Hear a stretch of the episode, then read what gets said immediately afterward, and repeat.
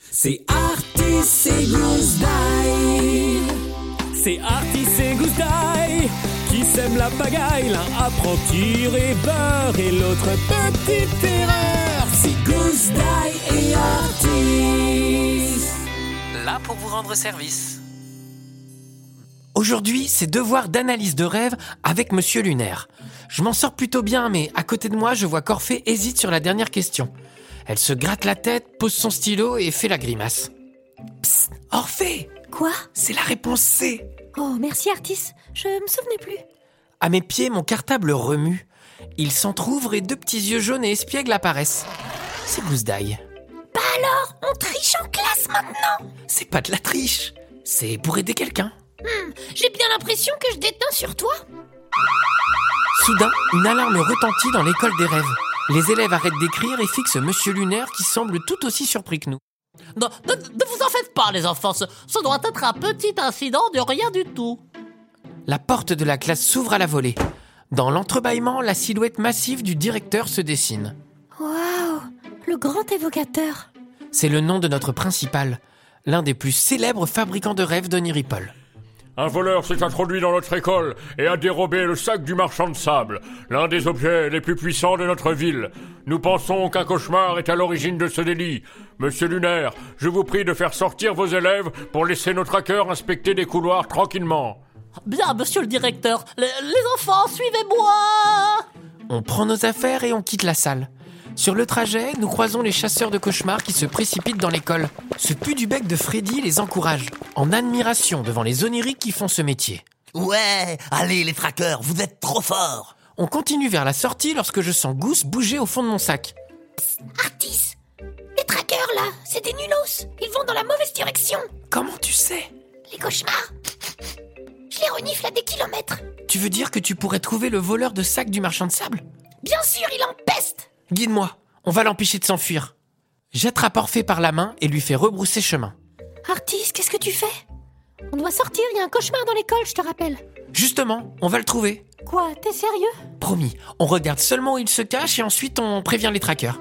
Hmm, ouais. Je fonce dans les couloirs pendant que Gousse m'indique la direction à prendre. Il doit être le plus discret possible, sinon Orphée risque de l'entendre. Si elle apprenait que mon deuxième meilleur copain après elle, c'est un cauchemar, ce serait la méga catastrophe À droite Tout droit À gauche Mais non, l'autre gauche Oups, Gousse a crié. Orphée qui court derrière moi s'arrête net. Artis, j'ai entendu un bruit. On aurait dit qu'il venait de ton cartable. Hein mais, mais non, euh, pas du tout, je vois, je vois pas de quoi tu parles. Bah, pourquoi tu deviens tout rouge d'un coup? Tout rouge? Mais, mais pas du tout. je- Ah, mais j'ai compris T'as prouté Quoi? Ce que j'ai entendu, c'est toi qui as prouté Là, deux options s'offrent à moi. Soit je me défends et je prends le risque qu'Orphée continue de chercher l'origine du bruit, soit je passe pour un gros crado. Je choisis la deuxième issue.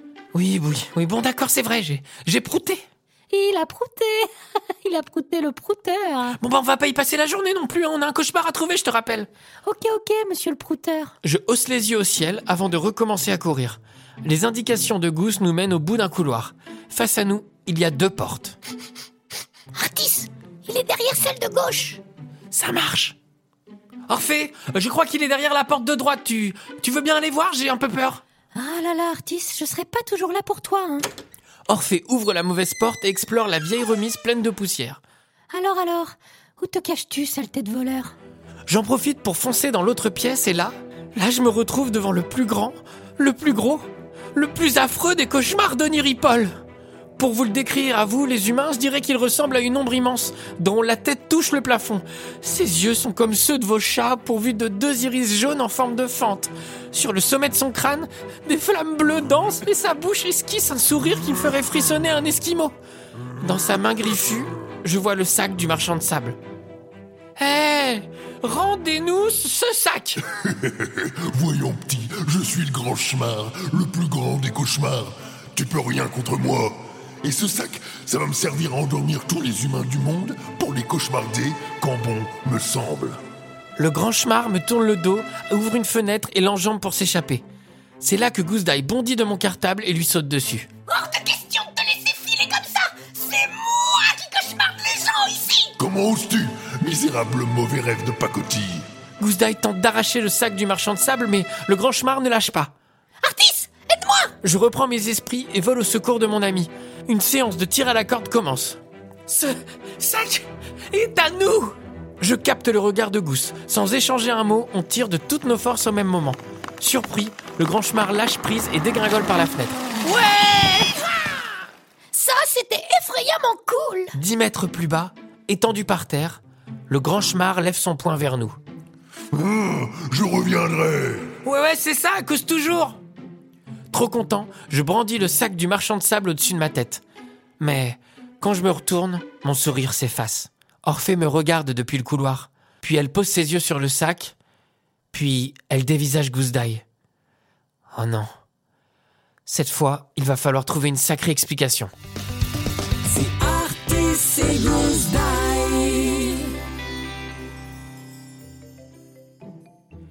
On espère que cet épisode de vous a plu. Le prochain arrive très bientôt. D'ici là, si vous souhaitez nous soutenir, vous pouvez nous laisser un commentaire et 5 étoiles sur votre application de podcast préférée. Et pour ne rien louper des aventures d'Artis et Goose Die, vous pouvez aussi nous retrouver sur Instagram et Facebook ou nous écrire à l'adresse suivante artisetgoussedie@gmail.com. Le tout tout attaché, sans majuscule et sans accent. À très vite. À bientôt.